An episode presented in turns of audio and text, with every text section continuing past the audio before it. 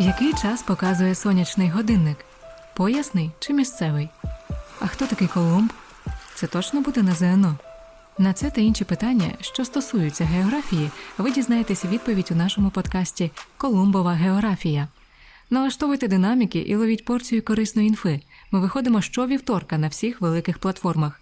Мене звати Настя, і моя мета зробити вашу підготовку до ЗНО простішою.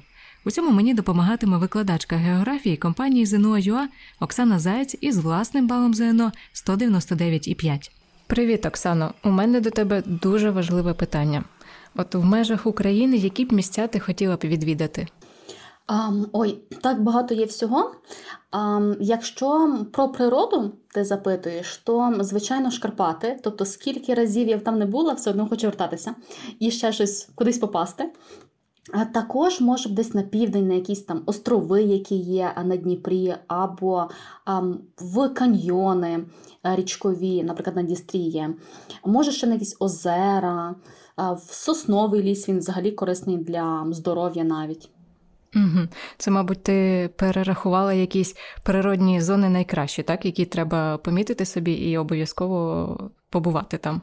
Ну, якщо є така можливість, то звичайно по природних зонах було би добре взагалі проїхатися з півночі на південь, наприклад, там з Києва е, до Херсону, і так побачити в перерізі, як змінюються повільні природні зони з лісів до степів. Але якщо такої можливості немає, особливо якщо треба готуватися до ЗНО, часу взагалі немає, навіть на сон, то хоча б подивитися на картинки, як вони виглядають. Добре, я тоді занотую собі і взагалі більше про природні зони, а також наші улюблені ґрунти можна дізнатися далі, прослухавши наш подкаст. Тема цього випуску ґрунти України і природні комплекси. В Україні є одні з найродючіших ґрунтів на землі це чорноземи. От що вплинуло на їх формування і формування інших ґрунтів? На будь-який ґрунт, який є чи в Україні, чи в будь-якому іншому місці, впливає кілька чинників. Перш за все, це розташування. На якій широті розташований той чи інший ґрунт, і також в якому рельєфі, тобто чи це є гори, чи це є рівнини, тому що там утворюються різні ґрунти. Також, звичайно, клімат. В Україні, незважаючи на те, що він є повністю помірний і повністю майже помірно континентальний, все одно чуть-чуть є різниця в температурах, в зволоженні, якщо ми будемо рухатись, наприклад, з північного заходу на південний схід. А також, е, перш за все, що найчастіше питають на ЗНО, е, це є зв'язок між ґрунтами і рослинністю, тобто яка рослинність росте на якому ґрунті, і на яких породах вони утворилися. А якщо ми говоримо про чорноземи, то вони найбільше поширені в центральних і південних територіях України. Якщо ми говоримо про е, ґрунтотвірні породи, то це така цікава порода, яка називається лес. Чула ти про такі леси? Ні, не чула. А, Насправді про них мало хто чув, тому нічого страшного. А Просто потрібно знати, що вони на них сформувалися. А Якщо дивитись по вигляду, то вони трохи нагадують якусь глину, тобто таким жовто-оранжевого кольору є. І вони мають таку значну товщину. От і все. Навіть е, вчені розходяться в думках, як же вони утворилися. Тому тут потрібно просто знати сам факт. Це просто от для ЗНО треба знати чи для себе? А для ЗНО, бо може таке бути, наприклад, е, виберіть ґрунт, на якому росте там травяниста рослинність з ковали, і сформувалися ці ґрунти на лесах. І треба вибрати варіант, тому таке потрібно знати. У стародавньому Єгипті люди вважали, що міражі це примари давно зниклих предметів і місць. Але ми то з вами знаємо, що це оптичне явище в атмосфері. Як і міраж, високі бали ЗНО можуть тільки примаритись, якщо не готуватись. Щоб отримати реальні 200 балів, готуйся разом із ЗНО.ЮА, компанія, де є викладачі із власним балом 195 і більше, комфортні офіси у Києві, Запоріжжі, Вінниці, Дрогобичі, а також навчання онлайн вдома. Реєструйся на перше пробне заняття за посиланням у описі подкасту.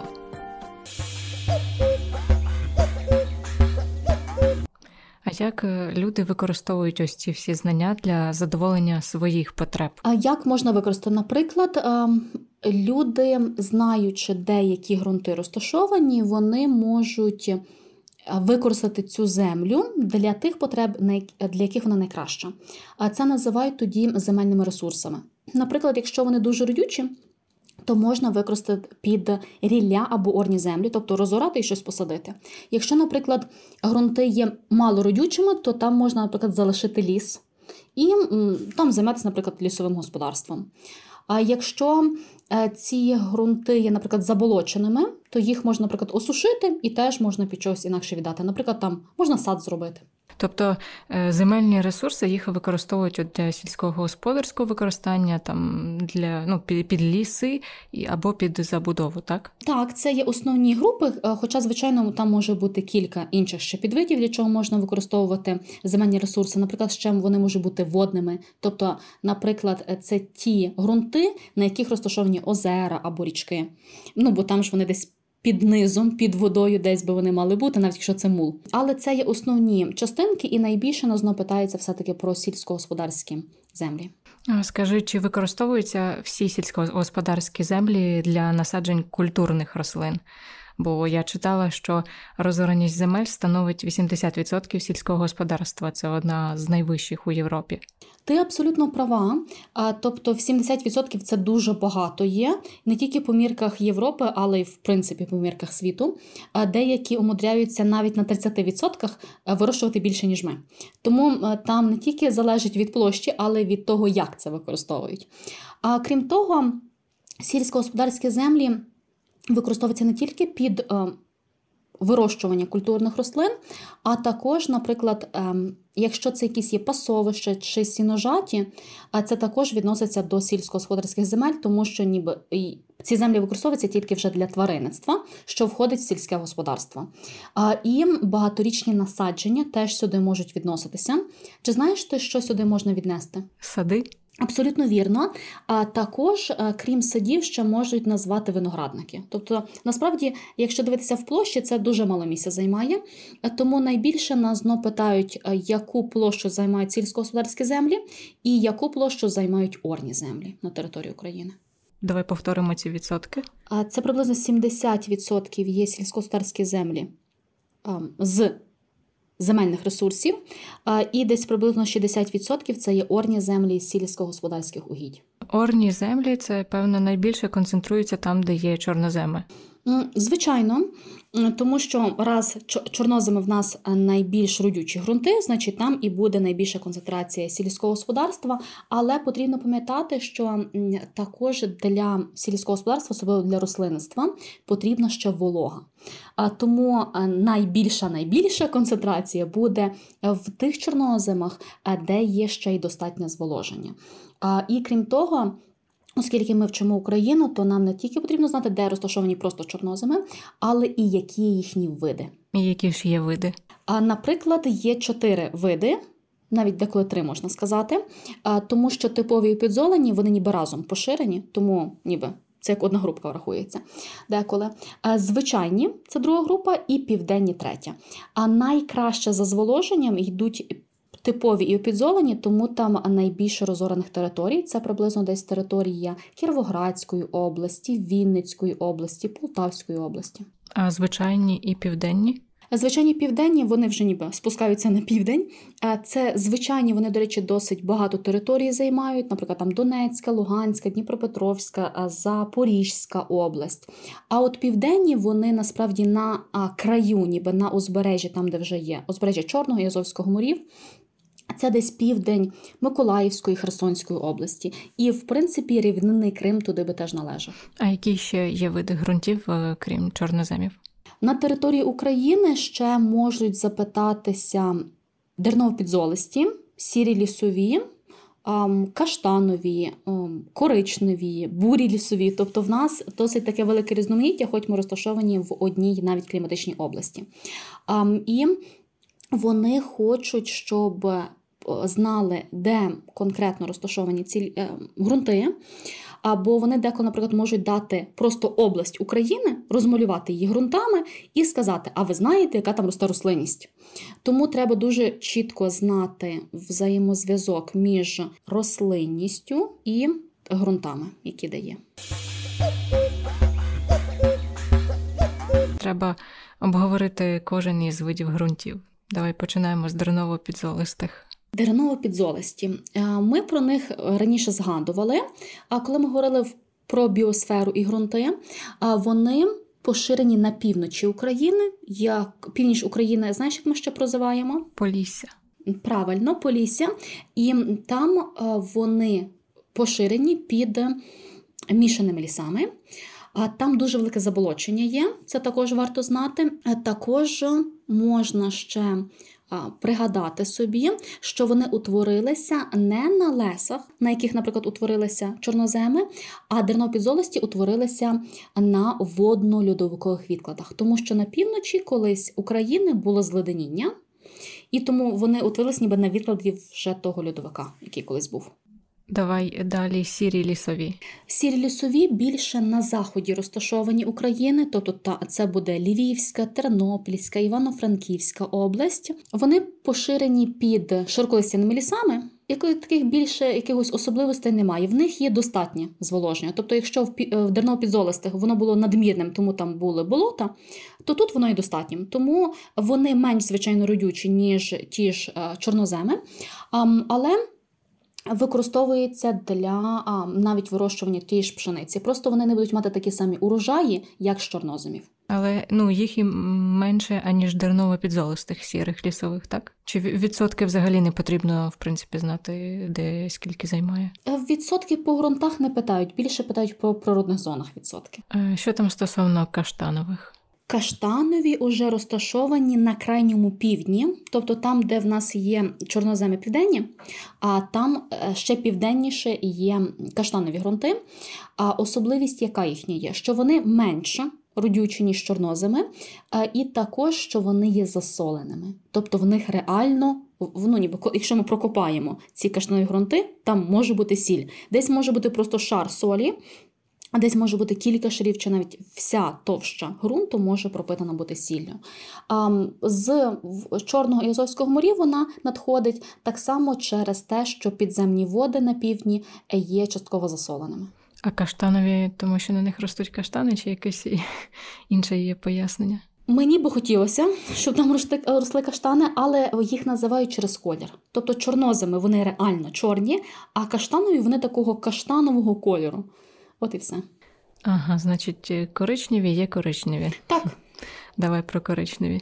А вони розташовані на південному березі Кримського півострова. Тобто там, де в нас є Кримські гори, от південний берег, такий відвісний, а там поширені коричневі ґрунти, і вони є дуже малі за площею, тому їх практично не запитують.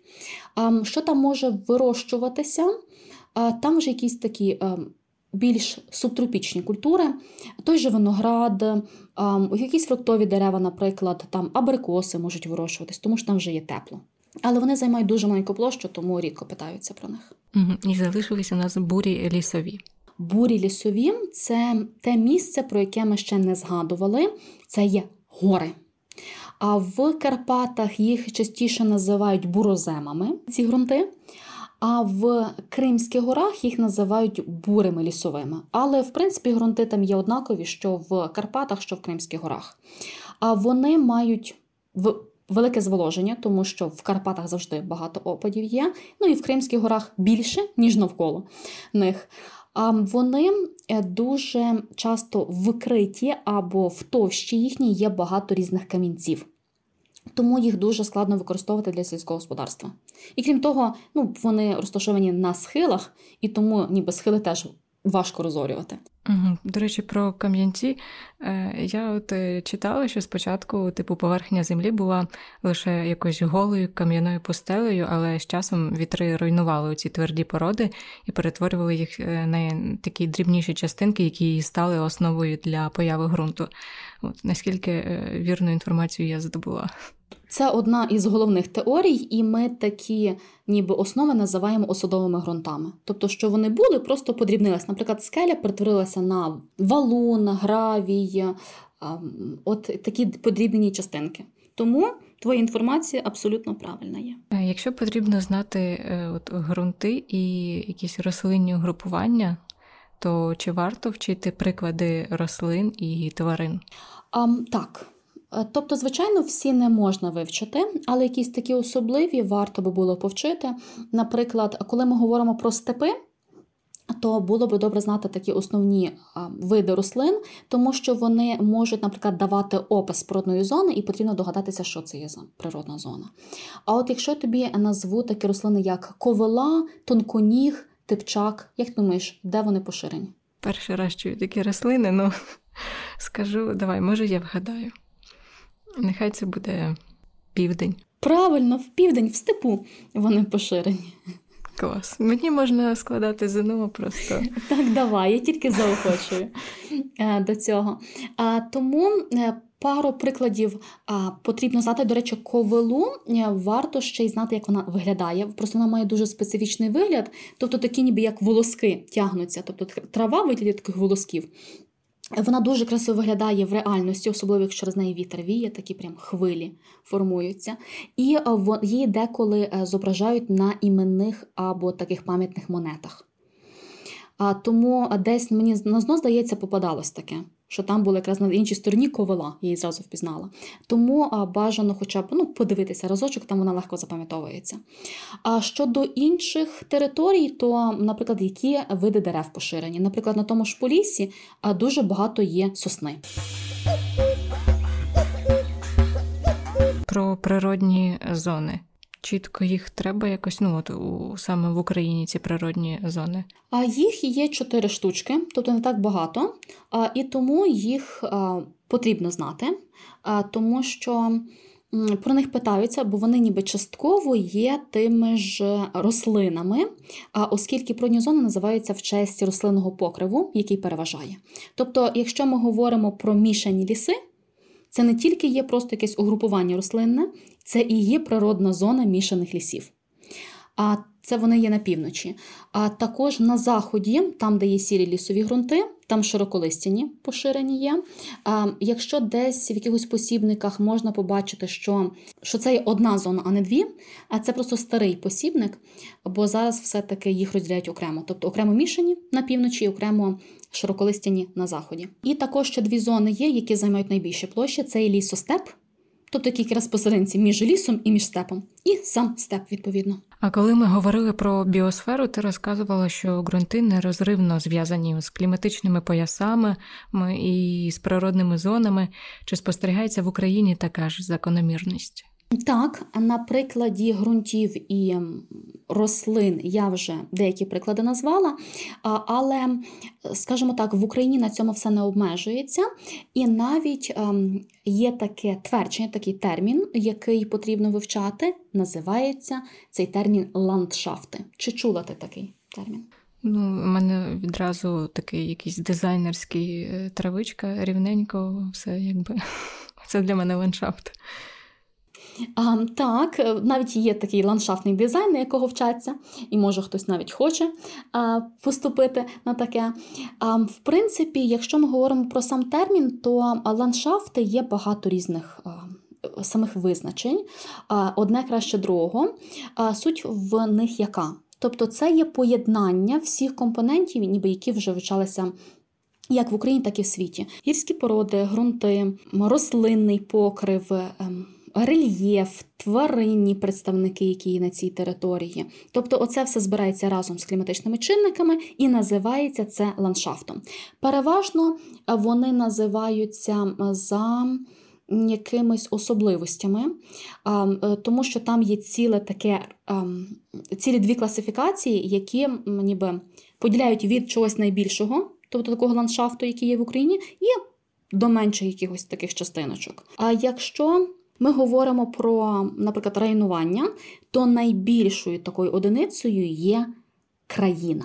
Щоб не путати із звичайною країною, які є в світі, то її називають фізико-географічна країна. Це ось воно таке визначення фізико-географічне районування, так? А, так, його можна досить легко знайти, і тут суть не тільки в тому, щоб знати оці одиниці, на які поділяється районування, але і знати, де що розташовано, тобто де країна, а де зона, а де області. Тому добре було відкрити карту. А, До речі, досить добре зробили наші вчені. По Україні і там все красиво різними кольорами розписано є. Тому раджу пошукати Просто так треба написати в пошуку, і воно знайдеться. А які особливості цього фізико-географічного районування потрібно знати для правильного розв'язання завдань на ЗНО? Найбільше потрібно знати фізико-географічні зони, або як їх ще називають. Природні зони, тому що це просто легше і краще звучить. Але а, давай все-таки почнемо із початку. Тобто, от я згадала найбільшу одиницю, а це є фізико-географічна країна. А як ти думаєш, за чим вона виділяється, ця країна? Тобто, що в нас таке велике є в Україні, що, наприклад, може займати майже всю її територію? Е, Думаю, що це східноєвропейська рівнина. А, Абсолютно вірно, вона займає аж 95% території. Тому це є найбільша країна фізико-графічна на нашій території, і вона відповідає тектонічній будові і рельєфу України. І в нас відповідно лишається ще 5%. Як ти думаєш, чому якій країні або яким країнам належать ці 5%? Гори. Так, тобто країни поділяються за рельєфом. Тобто є рівнинна країна, східноєвропейська. Тобто повна назва буде звучати так: східноєвропейська фізико-географічна рівнинна країна. Тобто, якщо ми чуть-чуть перемістимо е, рівнинна східноєвропейська фізико-географічна країна, тобто нічого не зміниться. Тобто все залишається однаково. І дві країни гірські це є Карпатська гірська країна і Кримська фізико-географічна гірська країна. І тільки рівнинна країна поділяється. І на що вона поділяється? На зони. Так, от тепер у нас вже пішли зони. І, і на це звертають найбільшу увагу, тобто на зони, які є в Україні і де вони розташовані. Чи ти запам'ятала, скільки ж зон є в Україні? Чотири. Чотири. Тобто мішані ліси, широколистяні, лісостеп і степ. Угу. І треба щось ще вчити. Можливо, щось дрібніше за зони є. Чи ось на зонах зупиняємось і все. А бажано ще би було звернути увагу на чуть дрібніші а, об'єкти, а, оскільки степ є найбільшою зоною, який займає 40% України, тому його поділили на підзони. А, на три підзони, якщо бути точнішим. Називається вона досить легко. Північно-степова підзона, середньостепова і південно-степова або сухостепова підзона. А за чим поділяється? За просто зволоженням. От і все. Тобто північно-степовий найбільш вологий, а південно-степова найменш волога територія. А що як стосовно інших зон, вони ж теж поділяються? Поділяються тільки на краї і все. Тобто, як таких підзон немає, і вони, до речі, нас знову раз запитувались, то треба було знайти спільні риси між двома різними зонами, там лісостеповою і степовою.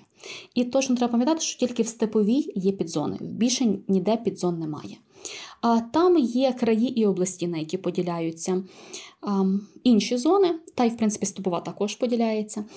Назви їх є досить легкими. Наприклад, от мішані ліси в Україні представлені лише Поліським краєм. Тобто Полісся ми вчили, Поліський край, тобто назви є аналогічними, тому можна догадатися. Вже там лісостеп і степ вони мають складніші назви цих країв і областей, але знову ж таки по назві можна догадатися.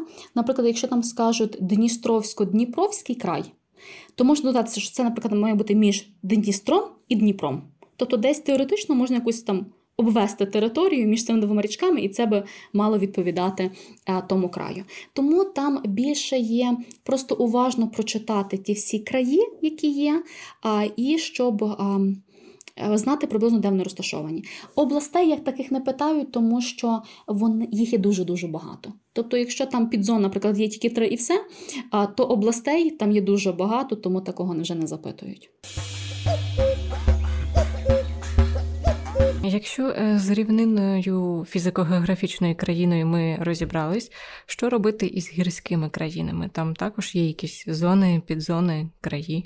Кримська гірська країна вона представлена лише одним краєм українськими Карпатами, а тому чогось такого детальніше немає. А там можуть бути ще окремі області.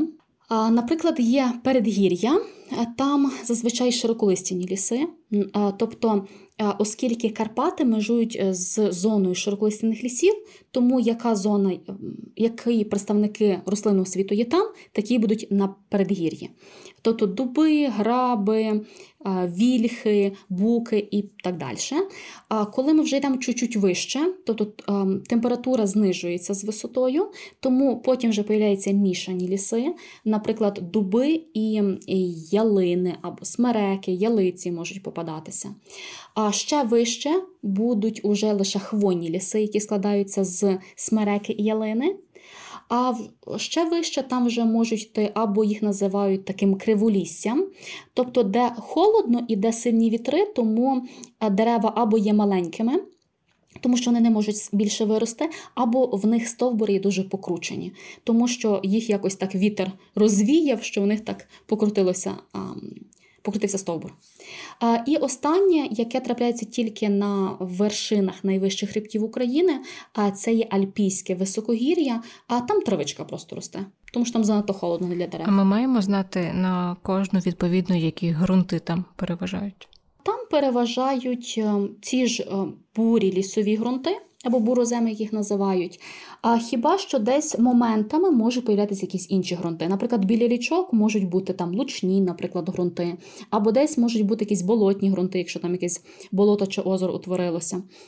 Але в принципі питають тільки з е, той ґрунт, який є переважаючим. В даному випадку бурі лісові. А в передгір'ї, наприклад, це Сірі лісові. Там, ну, ну, якщо широколисні ліси мають сірі лісові, то і передгір'я, скоріше за все, теж буде мати сірі лісові. Або вони просто можуть бути такими ніби плямками. Тобто десь сірі лісові, десь е, бурі е, лісові, десь сірі, десь бурі. Вони так йдуть ніби в шахматному порядку. Навіть таке може бути. а чи запитують на ЗНО природоохоронні території? Природоохоронні території запитують не завжди, але таке трапляється в різних випадках. Десь можуть запитатися, знову ж таки, дати якийсь природоохоронний об'єкт, і треба назвати або вибрати якусь рослинку або тваринку, яка там поширена.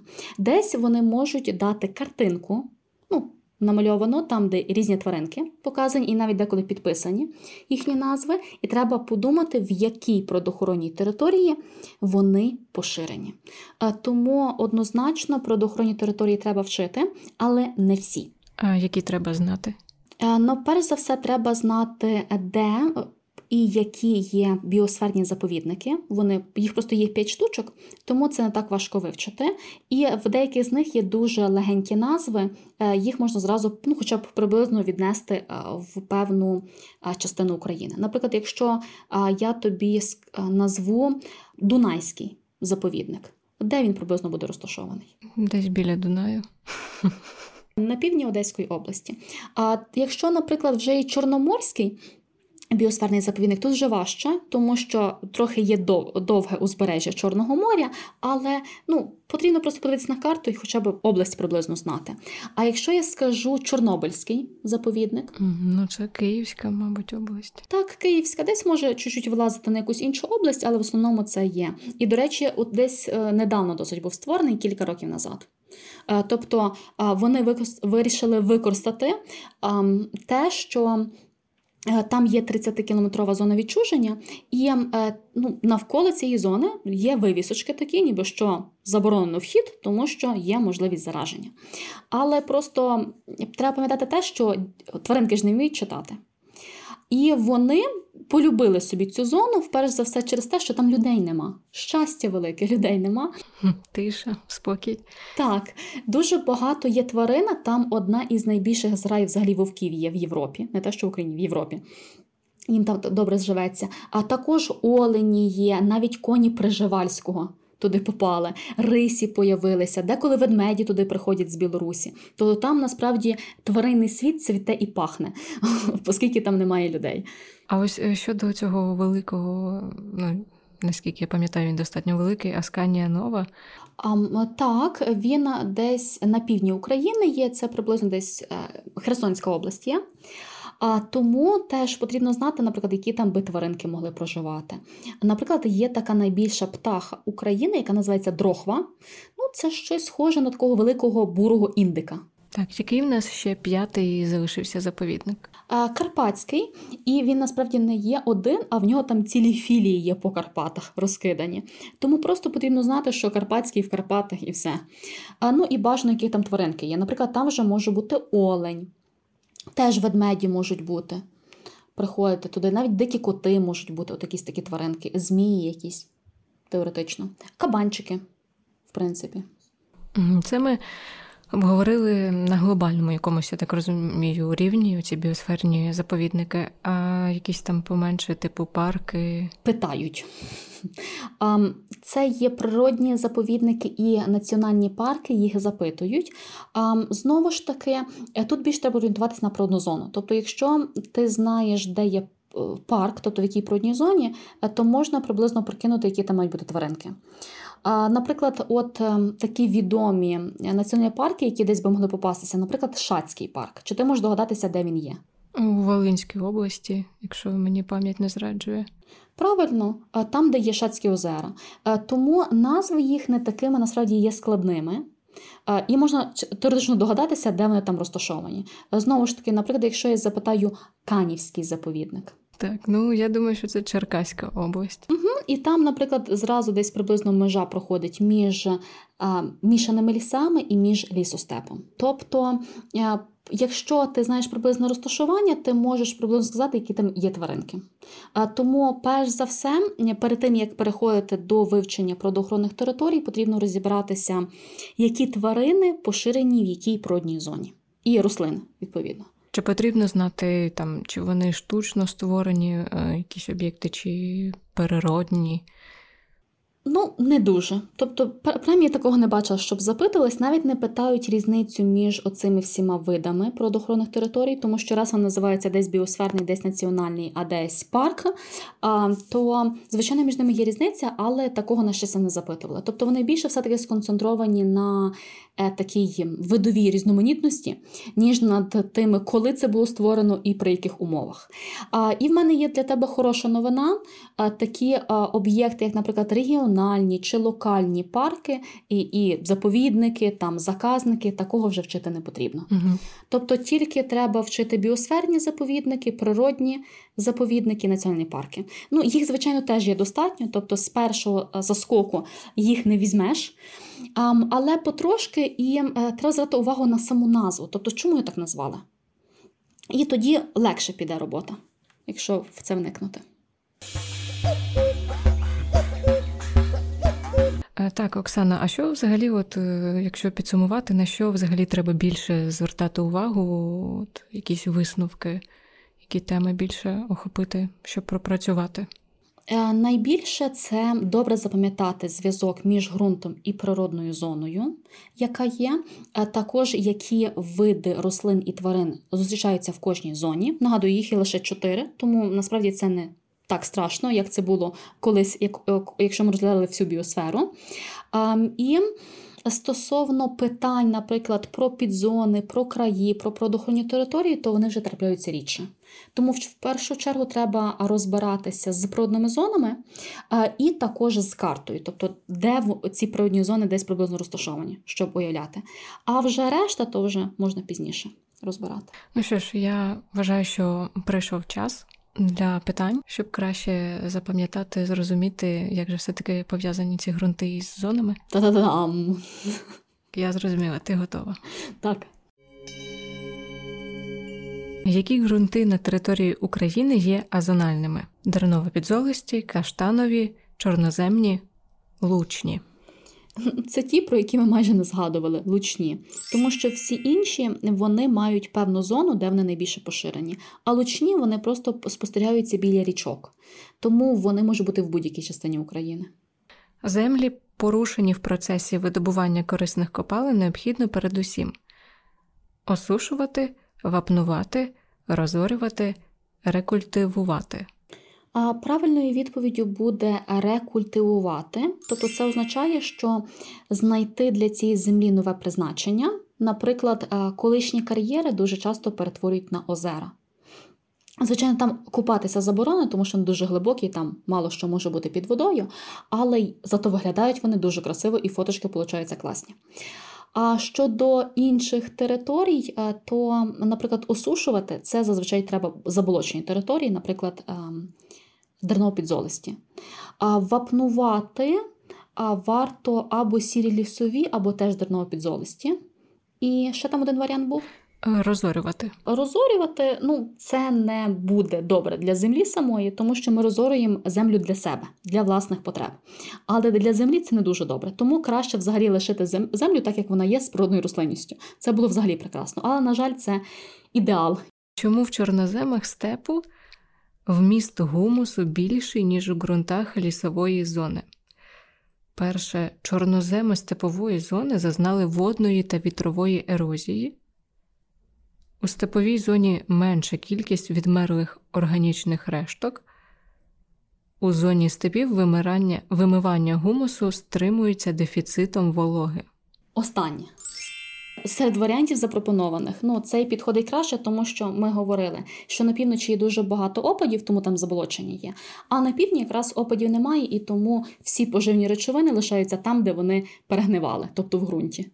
Який спосіб збереження земельних угідь доцільно запровадити на схилі, де розростається яр? Вапнування полів для зменшення кислотності ґрунту, осушення схилу і призупинення торфонакопичення, насадження дерев і кущів для стримування водної ерозії. Останній варіант, е, тому що якщо є схил, то водичка по ньому любить скочуватися, і вона скочується не сама, а бере з собою друзів у вигляді е, частиночок ґрунту. А тому, якщо насадити на схилі кущі і дерева, вони будуть впитувати оцю вологу, і тобто вона не буде скочуватися і забирати з собою ґрунт зі схилів. Що ж думаю, що після цього випуску слухачі замисляться про роль і цінність ґрунту у цілому, зокрема в Україні. А ось е, про цінність чого будемо говорити наступного разу, і яка взагалі тема подкасту. От е, в нас вже було кілька тем про Україну, тому в мене появилася така ідея трохи поєднати Україну зі світом і поговорити про населення як України, так і світу. Як тобі така ідея? Гарно вважаю ідею. Добре, Оксано, тоді дякую тобі і вже почуємось наступного тижня. Буду рада тебе чути. Дякую, що слухали подкаст Колумбова географія, який виходить щовівторка на всіх великих платформах. Ставте нам оцінки в Apple Podcast, Google Podcast, CastBox та інших платформах. Пишіть коментарі, адже саме так ми зможемо дізнатись вашу думку і покращити контент. З вами були Настя і Оксана. Почуємось.